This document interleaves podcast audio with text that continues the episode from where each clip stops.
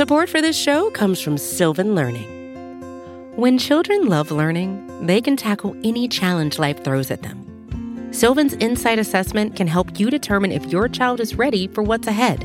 It can also identify gaps in learning and point out areas that could be of concern for your child so they can tackle what's to come. And right now, it's the best price of the year at $29. Go to sylvan29.com to learn more and get your child's assessment for only $29. That's S Y L V A N 29.com. Hi, I'm Kara Swisher, the editor at large of Recode. You may know me as someone who would be a reporterpreneur, but I hate that term. Sorry, Jessica Lessin. But in my spare time, I talk tech, and you're listening to Recode Decode from the Vox Media Podcast Network. Today in the red chair is Kathleen Kelly Janis, a lecturer at Stanford University's program on social entrepreneurship. She's also the author of the book Social Startup Success How the Best Nonprofits Launch, Scale Up, and Make a Difference. Oh, it's so nice to be talking about social things. Kathleen, welcome to Recode Decode. Thanks for having me. It's been an ugly period of time in startup land, I think. Uh, but here we're going to talk about what you're doing. Give me a little bit of your background. Now, you, I want to know how you got to writing about this social entrepreneurship because Stanford has a very big program in that. There's lots of there's a lot of really interesting things going on there. Huge program. So I was raised in a small town. I was mm-hmm. raised in Napa. My grandparents moved there mm-hmm. when it was prune country, right. long before right. it was wine country. All right. Um, I was uh, raised in a family where uh, we were Irish Catholic, and it was our duty to give back to the community. Mm-hmm. So oftentimes you would find my sisters and me tagging along with my parents giving back at soup kitchens. And my parents sat on dozens of nonprofit boards mm-hmm. over the years. And so the, the conversations at our dinner table didn't just revolve around the people in our community that didn't have enough to eat, but the nonprofits themselves and how they really struggled to mm-hmm. survive mm-hmm. and thrive. So I've always had this real passion for giving back, particularly to nonprofits. And so when I was a young lawyer in San Francisco, I looked for ways to get involved, didn't find them, and ended up co-founding my own nonprofit spark which mm-hmm. engages young professionals in giving back to gender equality issues mm-hmm. And Spark was amazing. We had a ton of momentum, we had a ton of buzz, and and just when we hit our stride, we hit this wall. We couldn't get the capital that we needed mm-hmm. to grow the organization. And so many years later, when I w- began teaching social entrepreneurship at Stanford, I became really curious. Well, who are the organizations that are scaling this wall, and what were they doing that we weren't doing at Spark? So, talk about the idea of what a social entrepreneur is. So, because that's you know, something that Stanford has. Stanford has a lot of programs. I know Laura Andreessen's involved, and there's a whole bunch of people involved in mm-hmm. it. Explain that for people. So, social entrepreneurship is a new form of creating social change. Mm-hmm. It used to be about checkbook charity, about, um, let's say, Bill Drayton, the, the godfather of social entrepreneurship, says it's no longer about uh, just giving a man a fish or even mm-hmm. teaching a man a fish. We need to revolutionize the fishing industry. And that's mm-hmm. exactly what social entrepreneurs do. They're thinking mm-hmm. about how you can solve the underlying problems of, say, homelessness. Mm-hmm. So you don't have to just give a man a bed, mm-hmm. that you can prevent homelessness from happening in the first place. Mm-hmm. And at Stanford, they do, there's a, a, degree in it, correct? There are dozens of social entrepreneurship classes right. Right. at Stanford. And that's really exciting because I'm seeing in my students that it's not just, you know, a certain type of student student who's going to go in the nonprofit sector. It's computer science majors, it's engineering majors. There is a passion and an interest of young people to get involved in social causes like never before. Mm-hmm. So when you're talking about that co- concept, I want to get your book in a second about some tips, but uh, one of the things that I think a lot of people feel are lacking are that interest in social issues, and it's sort of all the, coming home to roost right now in these hearings that have been going on and about the responsibility of companies like Facebook and Google and others. Why is that shifting? Because it didn't seem like there was a whole lot of that before before in the startups that they did not think of anything but growth, growth, growth. Social issues were very low on the totem pole, if there at all, um, or they were relegated to a, a, status that never got fixed. I think young people are taking it. We're mm-hmm. seeing an incredible generational shift where now 55% of millennials mm-hmm. say that a company's social cause work uh, was a really important factor in deciding whether to go for work for a company. Mm-hmm. And so companies have no choice but to get involved in social cause work if they want to hire and retain great talent. Mm-hmm. And how does that work here, you know, in Silicon Valley? I want to get your book in a second, but like when you're trying to get companies to get that you don't want it forced upon them, presumably. No, I, I, think it has to come from companies themselves. It has to come from um, the passion and interest of the founders, of the employees, and every company is going to have a social cause program that's going to look a different way.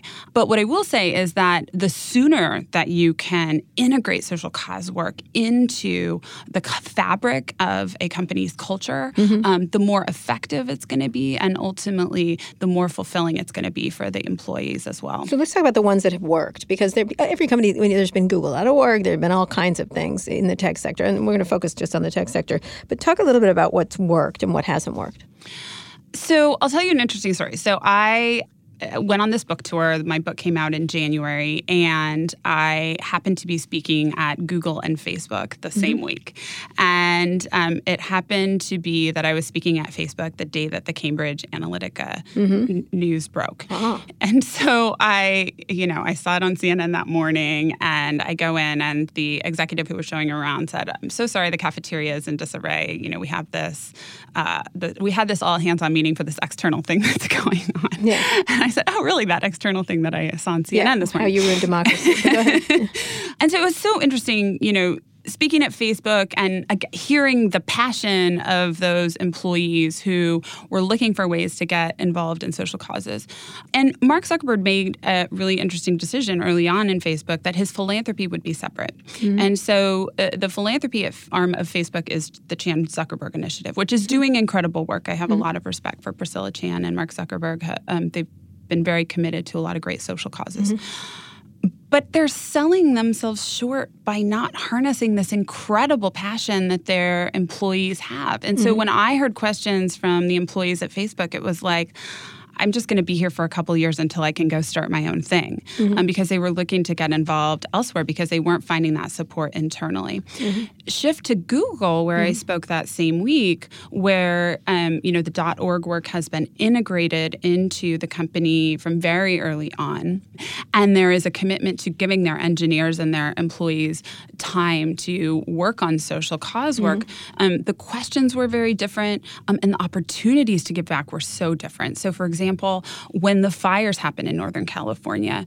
Google employees came to the table and said, you know, we realize that it's really hard for people to get information about where these fires are. We mm-hmm. think we can use our mapping tools to make that mm-hmm. information available. And they did. And it mm-hmm. was critical to mm-hmm. support those regions. And so that's the kind of change that companies can make for good mm-hmm. if they allow their employees the opportunity to give back as a part of their job. Mm-hmm. Does every company have to have these though? I mean, it seems like a de rigueur thing that companies have them now. I know, I know, uh, Airbnb has one. They they all seem to have launched those kind of things. They don't have to, but mm-hmm. if they're going to want to survive in um, today's hiring economy, I think mm-hmm. it's it's going to be necessary. The next generation mm-hmm. um, is only, Gen Z. Gen Z is even yeah, more committed. Sixty like percent of mm-hmm. of uh, teens say that they want their work to have an impact in the world. Mm-hmm. So again, it's also it's employees and it's consumers. Consumers are also demanding uh, products from companies companies that are values based. Mm-hmm. So I think it's a really exciting time for for philanthropy and to be involved in social. So I, am going to go to the, the, nonprofits themselves in a second, but I wanted to stick with companies for a minute. I just interviewed um, Rose Marcario from Patagonia, for example. That's a heavy values based company, it, even to the detriment of their own business, which seems to have gotten better the more committed they are to values, to certain values they have around whether it's suing the federal government over different things, over over parklands and things like that, or being very strident against the government, uh, against Trump particularly, or whatever they're, or saying don't buy our stuff, recycle it, and things like that. Um, it seems to have worked rather well for them. Yeah, I think Patagonia is a great example of mm-hmm. a company that has been incredibly not only impactful through the way that they're doing business, but mm-hmm. also um, have shown that it's it can be good for business too. They've seen an incredible revival of their company. Mm-hmm. All right, so talk a little bit about nonprofits themselves. When you're talking about you know social startup success, well, how have nonprofits changed? Because when I was in Silicon Valley a couple of years ago, many years ago, I remember going to something. It was right near Kleiner Perkins. And they were helping nonprofits become more technical and do better. And it was sort of a hopeless cause from because most of these nonprofits were stuck in some age that just doesn't exist anymore. So talk about things like the, the, the way pro- nonprofits have moved. Nonprofits are struggling. Yeah. So my research showed that this wall that we hit at Spark, Mm-hmm. um, getting past five hundred thousand dollars in Mm-hmm. revenue, um, is a real thing. That two thirds of nonprofits in the United States Mm-hmm. are five hundred thousand dollars in revenue and below, and they are on this treadmill to constantly fundraise uh, for payroll the next month when they should be focused on their impact. I mean, imagine if we expected that of CEOs, right? Mm-hmm. Like we're going to make you spend seven nonprofits who responded to my survey said that they spent 75% of their time on fundraising. Mm-hmm. Companies would never get anything done. Right. and so we're basically expecting nonprofits to solve some of the hardest issues of our time like mm-hmm. climate change and increasing inequality mm-hmm. with one hand tied behind their back.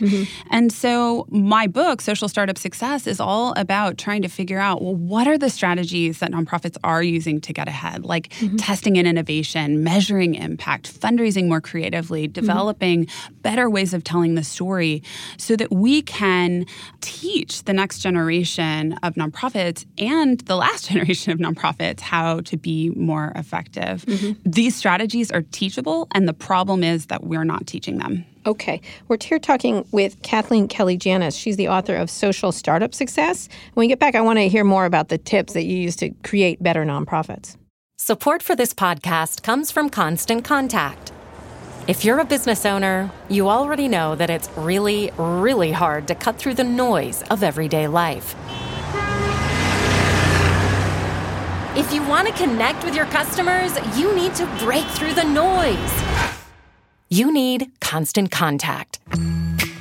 Constant Contact is a marketing platform that makes it easy to reach new audiences, grow your customer list, and connect over email, text, social media, and more.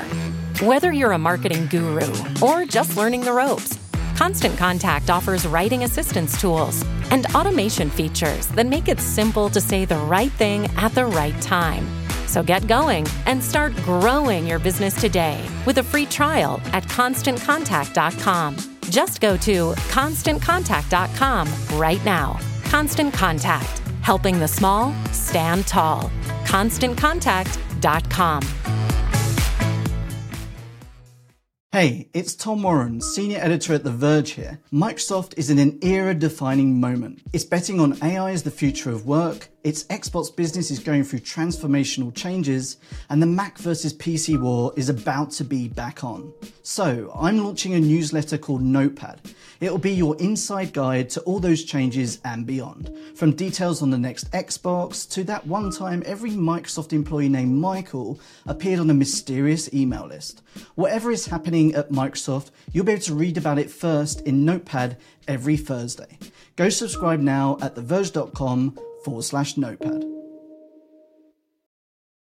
We're here with Kathleen Kelly Janis. She's the author of Social Startup Success. She's also a lecturer at Stanford University. Talk a little bit about your the the second part of your book is how they scale. You're talking to them in nonprofits launch, scale, and make a difference. You're using tech terms to do mm-hmm. that. Talk a little bit about what nonprofits have to do. Well, in my research, I found that um, it wasn't just charisma or a great idea that allowed a nonprofit to get ahead or not. Um, I went out and I surveyed hundreds of nonprofit leaders. I sat down with 100 uh, social entrepreneurs, with their staff, and asked them what the key was to their success. And it turns out that it's these five strategies that I talk about in the book testing and innovation, measuring impact, collective leadership, fundraising, experimentation, and storytelling that allow organizations to lay Mm-hmm. Right, the let's go through foundation for Let's success. So, so go through the first one, So, testing and innovation, which is- you don't think of when you think of startups, really. no, and yet that is the essence of philanthropy and nonprofits to test small ideas so that we can use government to scale them for good. And uh, the problem is that a lot of nonprofits get stuck on their individual solution and don't really take the time to investigate uh, whether they are solving the problem in the most effective way. So that organizations that continue to be innovative as they grow um, are the ones that are able to ensure that they're having the most impact. Right. So, what else? So testing. So testing, like what? So let's Give me an example. Um, so an example would be Beth Schmidt, who mm-hmm. founded Wishbone. And what uh, do uh, when she, when she was, it's a crowdfunding platform for low-income kids to get involved in extracurricular activities. And so, mm-hmm. when she was teaching in a low-income school in Los Angeles, she realized that her kids didn't have these opportunities to mm-hmm. follow their passions. She didn't go out and just start a nonprofit. She took the time to really identify what is the problem and how can I help with my solution. And so she assigned a paper asking them to write about their passions. And mm-hmm. she photocopied that paper, sent it out to her friends and family, and said, Would you give these kids money to follow their passions over the summer? And she got back thousands of dollars in the mm-hmm. mail.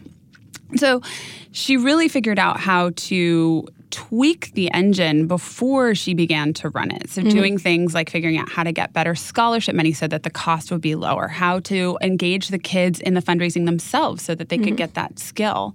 And this is really drawing on a lot of the um, lean startup principles that we Right. see in the Silicon Valley, the minimum viable product, figuring out how to test, measure, build.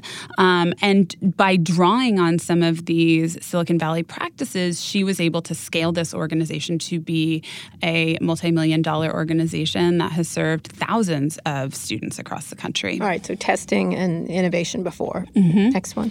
Measuring impact is mm-hmm. really critical. And this Which they don't do. No, I mean, this is something that really um, defines the next generation of nonprofits, Yeah. this real rigor towards data. And I thought when I first learned this that, well, that makes sense. These are the ones that are able to go out and talk to donors and mm-hmm. say, here's what impact we're having, and then they get funded. But it's not that at all. That they want to know that they are having the most impact that they can possibly have. Um, so um, the problem is it's really hard to do that. 75% of nonprofits say they collect data, only 6% of them feel like they know how to use it well. Right, right. So we need to do a better job of supporting nonprofits to be more rigorous with their data, to know how to use that data that they're collecting so that they can figure out how to do So give me better. an example someone who's done that well.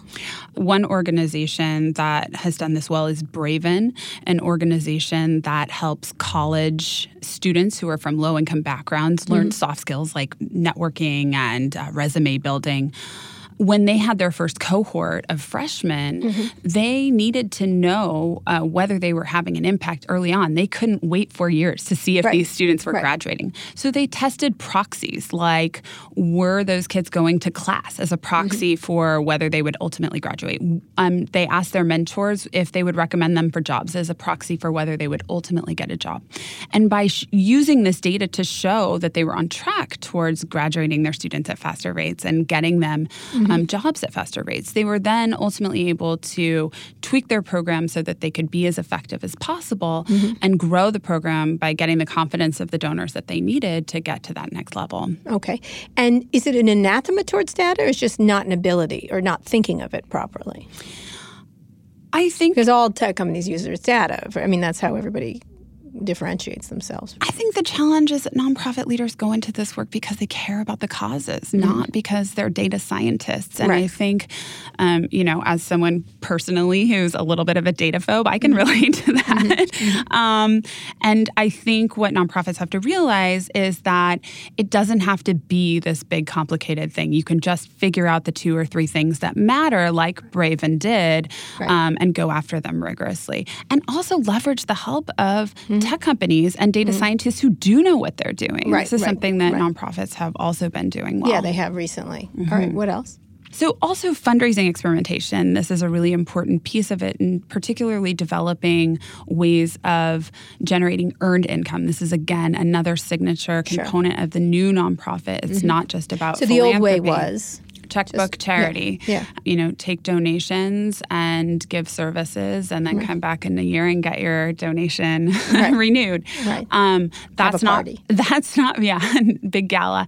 That's not very sustainable. Mm-hmm. And so organizations like Hot Bread Kitchen in New York, which are using bread recipes from low income women to help t- both train them to go into jobs in the food industry and then sell the bread to sustain the organization itself are finding ways to bring in earned income. Hot Bread Kitchen has a cafe. They do wholesale to Whole Foods and JetBlue, mm-hmm. um, and they have an incubator for small businesses from the food industry. Mm-hmm. So this is really exciting that these organizations are able to uh, survive beyond just philanthropic dollars. Because fundraising is, besides the hand to mouth aspect of checkbook, which you're talking about doing it every year, this is a way to diversify your business, presumably which is a business, right? Absolutely, absolutely. I think what we have to be careful about is recognizing that not all causes are going to be amenable to right. earned income. You know, right. there's not a huge not a business. business. Yeah. a lot of t-shirt yeah. Um, you know, racial justice issues, mm-hmm. human rights. You know, people aren't going to be paying for their human rights if they can't afford the bus to get to the courthouse in the first right. place. Right. Um, so philanthropy is not dead, but mm-hmm. where organizations can bring in earned income, it can be very useful. Mm-hmm. Okay, what else? The other strategy that these organizations use is collective leadership. So they're flipping this, the, the traditional hierarchy of the CEO being on top, right. um, and and putting the their staff up front. Uh, in the book, I talk about Jim Nordstrom, who d- did this famously at mm-hmm. Nordstrom, the Nordstrom Way. He um, talked about how customers should be first, and the people who are closest to those customers, the salespeople on the floor, are the people who have the most control over the outcome. Mm-hmm.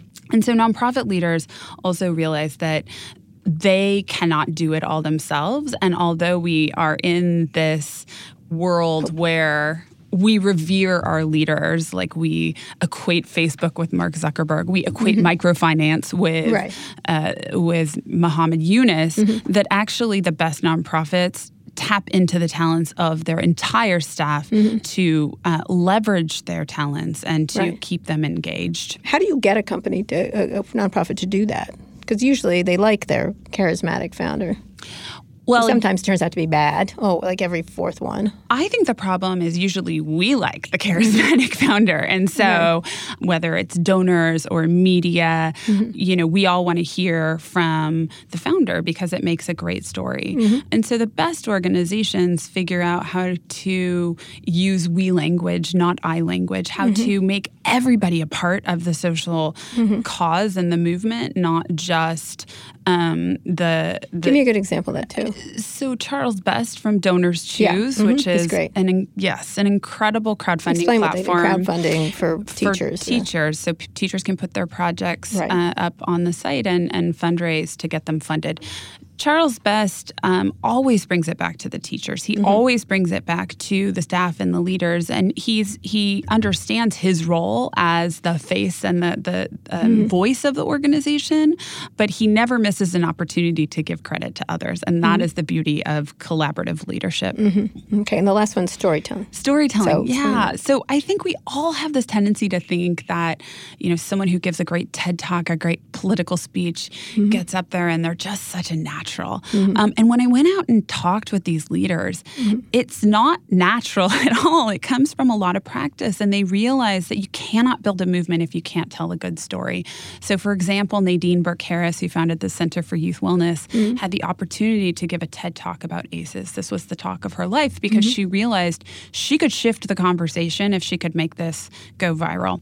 And so she talks about how at the end of six months preparing for this speech, her husband literally could could have given the speech for her because right. she had given it right. uh, so many times across the dining room table. So that is a level of commitment that we see mm-hmm. in storytelling. And it's not just uh, for founders, it's also for staff or your board members who can be incredible champions for your cause. Everybody needs the tools to be a brand ambassador for an organization. Mm-hmm. And um, the onus is on the nonprofit organizations to put those tools. Have they used uh, social media tools and other things to do that? I mean, you were talking about TED Talk, which not many people get to do. What are some other techniques that people have? So I tested tested for social media in my original survey mm-hmm. because I was really curious if there would be a correlation between the organizations that were emphasizing uh, a social media play and organizations that weren't, and there wasn't. Mm-hmm. Um, I do think social media is a place that can have or technology tools. Sh- oh, of course, technology tools. I mean, uh, we heard from Dave and Charlotte mm-hmm. Willner the mm-hmm. the power of yes. Facebook to right. um, allow. This was a couple. You can explain. Yeah, the couple um, who wanted to raise fifteen hundred dollars on Facebook they did for. RAICES, yeah, yeah, and to help bring families back together who were being separated at the border and, you know, within one week raised $20 million. I right. mean, that is the power of technology and social media to help social causes. And that is allowing philanthropy to take shapes and forms that we've never seen before. That's very right. exciting. It is not the only way mm-hmm. to uh, have a cause go viral. Mm-hmm. The Center for Youth Wellness, for example, uses um, Google Analytics to see how they've changed the conversation by seeing how many times people are Googling ACEs. Mm-hmm. And uh, you know, Nadine Burke Harris was talking about how Oprah had on 60 Minutes this talk about ACEs, and she didn't feature Nadine. Right, we right. were all like, wait a second, you should have been on Oprah. And she said, no, no, no, no, no that's impact. When other people are using your story and mm-hmm. not attributing it to you, you have changed the conversation. Mm-hmm. Um, and so I think it's that egolessness um, that is makes makes organizations and leaders so powerful. Have organizations embraced this stuff, or, or we're going to talk about that next, but where where philanthropy is going. But how hard is it to get an organization off, like a nonprofit organization, off? Because they do represent to me, besides healthcare, the slowest moving change agents around? It's really hard. And it goes back to the fact that donors are not investing in nonprofits to give them the tools they need to make a difference. So 80% of nonprofits in this uh, of philanthropy in this country is restricted. Mm-hmm. So that, means. that means that that those donations have to go to certain programs. Let's say if it's a reading program, um, it can only go to the reading program. It can't go to what donors might call overhead expenses. Mm-hmm. We would never go into a restaurant and say, I'll pay for the food, but definitely not paying for the plate or the chef's time to prepare it or, mm-hmm. you know, mm-hmm. the electricity to keep the lights on. And yet we do that with nonprofits all mm-hmm. the That's time. Really good... Somehow we feel entitled to restrict our donations to the part that feels good, mm-hmm. like teaching a kid to read, but not all of the components that go. Well, that's into, probably because many have abused it. Like there's been like you, you report after report of them using all the money for their own overhead. I think those reports got sensationalized, mm-hmm. but all of these strategies that we talk about in mm-hmm. social startup success, that's overhead. Mm-hmm. That's mm-hmm. capacity building. That's investing in nonprofit leaders to do the work on the social causes that we care about. And so um, there's a great TED talk by Dan Pallotta where he talks about the overhead myth and mm-hmm. how we do need to invest in overhead because that's all the R&D and the marketing that right. gets companies off the ground. That's a really um, We need the same kind of investment in social causes. Okay. We're here with Kathleen Kelly Janis. She's the author of Social Startup Success. When we get back, we're going to talk about where philanthropy is going going um, in the future and how it will be changed going forward and where it is actually, how people, how much giving people are doing. We're talking with Kathleen Kelly Janis. She's the author of Social Startup Success. She's also a lecturer at Stanford University. I want to finish up talking about where philanthropy is going. You know, a lot of um, there's a lot of money here. For example, a lot of uh, different entrepreneurs have started their own philanthropies. Mark, uh, Mark Zuckerberg, obviously, Pierre Omidyar, um, and his wife Pam. Obviously, Bill Gates and his wife uh, also um, have started that.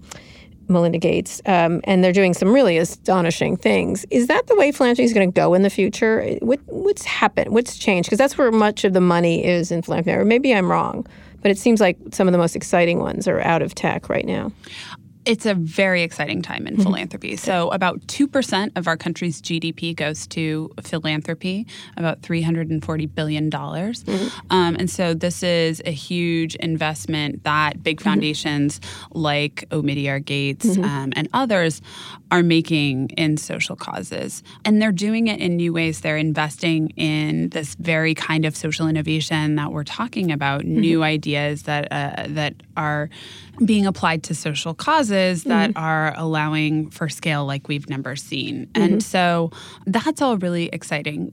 What I think is challenging as new donors think about ways to make a difference, a couple of things. One is that we forget about the poverty in our own backyard.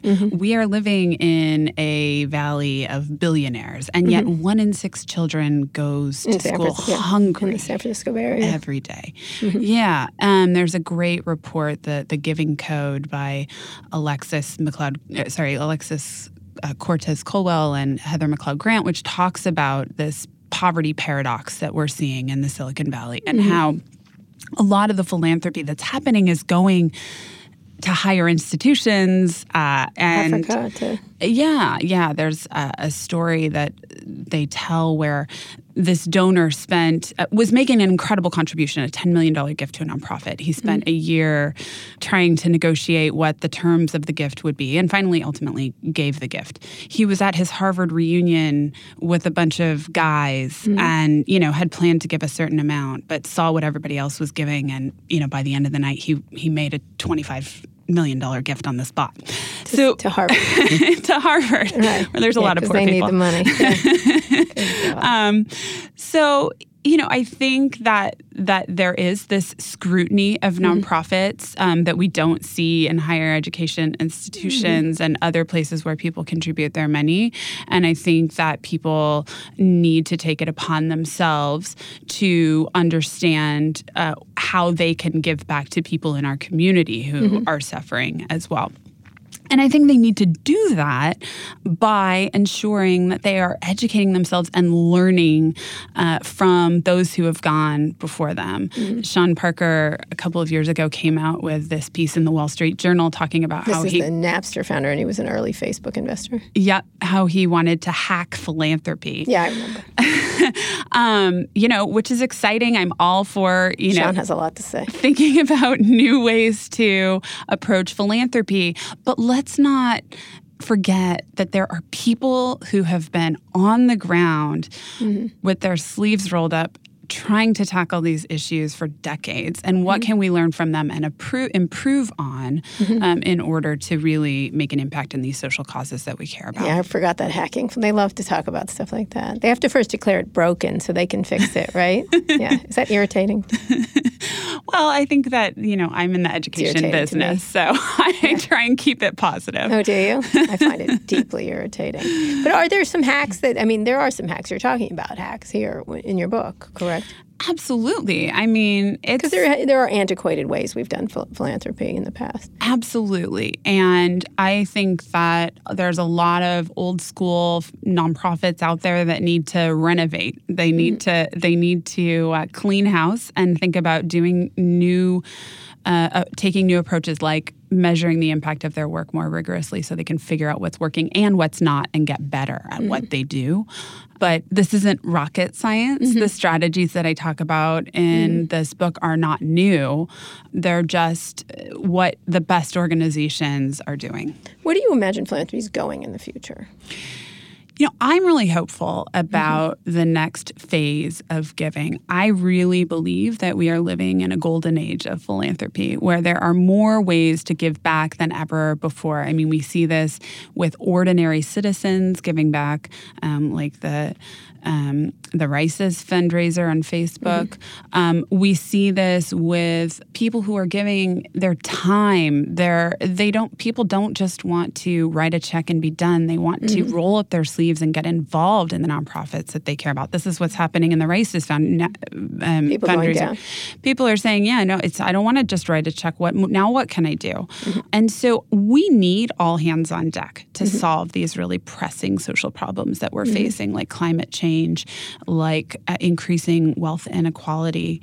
And so I think the fact that more people want to get involved is really exciting. And we need to educate the next generation uh, so that when they do graduate from college, they are ready to hit the ground running and they don't have to waste their time Figuring it learning these very basic skills like fundraising and measuring impact on the job. Right, absolutely. And if you had to pick out a philanthropy that's doing it in a really innovative way, what would you pick? Name give me two or three stories of that. I'm a huge fan of Tipping Point. I Okay. know that you've had Daniel Daniel Lurie. Lurie, the uh-huh. founder, on the show. When I went out and I asked organizations, who is your favorite funder and why? Tipping Point came up mo- most often because of the fact that they give multi-year grants, that mm-hmm. um, that nonprofits don't have to worry about whether they're going to get funded next mm-hmm. year, and it leads to a more honest conversation. I mean, this is a big problem in the sector. There's mm-hmm. no incentive to talk about failure when you have to get funded, and yet anyone from the tech sector knows that failure is a critical part Yeah, to like to celebrate. learning and getting better and doing Right. doing better work. And so um, so it allows them more transparency and allows Tipping Point to then come in and help the organizations figure out how to solve the challenges Just that for they're people having. don't know, Tipping Point gives money to organizations. They're they're a funder of philanthropies. They are, and they're supporting anti-poverty work in the Yeah. Bay Area. Yeah, they've also doing that. Yeah, homelessness, anti-homelessness. Yeah, and so it's the multi-year grants, it's the capacity building, it's investing in all of these strategies that I talk about in social start- startup success, like management training, like fundraising, uh, like like storytelling. Um, they bring in a media coach, yeah, to help their nonprofits because you know media coaching shouldn't be something that's just relegated to to, Right. to companies. I mean, this Right. is something that Yeah. nonprofits arguably need just just as much. And so by investing in the nonprofits that they support, I think that ultimately they're able to show better results. And I hope that Tipping Point will be a model that other philanthropies will learn from and, and individual donors as well. hmm What else? I am a huge fan of organizations that are thinking about how to invest in not just organizations themselves, but in say um, initiatives like Chan Zuckerberg uh, is doing incredible work with um, their hospital, um, or sorry, their preschool that Chan and Priscilla Chan has has led and looking at adverse childhood experiences and how they can bring their talents um, from the foundation to bear in this preschool that is helping kids recover from adverse childhood experiences. I'm also a huge fan of the Emerson Collective. I think that Laurene Angel. Powell Jobs um, has done a fantastic job of not just investing in the causes that she cares about, but using her voice and realizing that her voice on on immigration issues is going to be equally as powerful as any money that she Right. can give to nonprofit organizations. So you will see her in the halls of Congress advocating for immigration reform legislation. And that is a really important role that philanthropists, big and small, can. She also does a lot of artistic and social media things that have. Uh, it's a really interesting thing. They did a Carne Arenas, the the the VR. Uh, Mm-hmm. experience. They funded that. What it's like to be an immigrant, um, which I thought was very moving. Um, they did this art, this photography project that got very viral, um, where they put pictures of all the immigrants in front of like Mitch McConnell's office, like giant photographs of immigrants, just to see who they are. And I thought that was everyone's like, "Oh, it's a waste of time." I'm like, no, it's not. It's a visual representation, so people can't look away. And that can be Yeah. sometimes the most not a waste of money. powerful way to change hearts and minds. Jeff Skoll has done this through participant Mm-hmm. media, where he, um, you know, made waves with the Inconvenient Truth, um, the the film that he funded on climate change. And Mm-hmm. This is an eBay founder. Yeah. And so thinking about film as a way to change the conversation can also be a really uh, important contribution Mm-hmm. to social causes. Absolutely. Lastly, are we going to like when you think about what happened with the Facebook um, thing with RAICES? Um, is that the way big funding is going to happen from now on? These moments of boom. It happened in Haiti. It happens, you know, on Twitter or wherever. Is that the way fundraising is going to go in the future, where there'll be just these big, large explosions of fundraising, or not? I think it is going to be one big part of the way Mm-hmm. that fundraising happens. And I think that's really exciting. I think one thing we saw with. Like this guy in Alexander Gillum in just political fundraising, he was using a single app that really got. It was really interesting. It was just. Well, I think Obama in his presidential sure. campaign really showed that right. you know a five dollar contribution mm-hmm. when brought together with mm-hmm. you know millions of other five dollar contributions can actually make a big difference, mm-hmm. and that is an equalizing of philanthropy that we're seeing that is really exciting because it's it's giving ordinary citizens the feeling that they can give back. I remember being a young professional saddled mm-hmm. with student loan debt and feeling like I would stretch myself to make you know a hundred dollar donation, and mm-hmm. it would be a drop in the bucket. Mm-hmm. Um, but now people can really see and touch and feel the impact mm-hmm. of their contributions um, through these large uh, donations. It also ways. feels like a game. Like it feels like a like let's get the number. It's just interesting. I've noticed like a ton of them now. Well, I'll gamify philanthropy any day if it helps social causes. Let's go. so again, the, this is uh, uh, to get to, to for these philanthropies to start doing this, they have to start thinking more innovatively. That's essentially what you're saying. Absolutely. They have to think innovatively in how they're going to put their messaging out, how they're going to put their how they're going to create their organization, how to invest in their organization, essentially. Yeah, absolutely. But it also means that we need to be supporting nonprofits mm-hmm. so that they can integrate some of this innovation into their work. Great. Thank you so much. This is uh, Kathleen Kelly Janus. She's the author of Social Startup Success. We've been talking about philanthropies and where they're going. The book is available everywhere, correct? Absolutely. Absolutely. Everywhere. Thank you so much. It was great talking to you. Thanks, Kara. If you enjoyed the interview as much as I did, be sure to subscribe and leave us a review on Apple Podcasts. You can also find more episodes of Recode Decode on Spotify, Google Podcasts, or wherever you listen to podcasts. If you didn't like the interview, well, you're just a mean person or you just want to say hi, tweet at me. I'm at Kara Swisher on Twitter. Now that you're done with this, go check out the latest episode of Recode Media. You can find that show wherever you found this one. Thank you for listening to this episode of Recode Decode. Thanks to our editor, Joel Robbie, and our producer, Eric Johnson. I'll be back here on Saturday. Tune in then.